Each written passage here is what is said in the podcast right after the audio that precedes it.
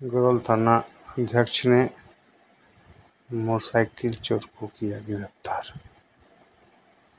खबर गरौल वैशाली से।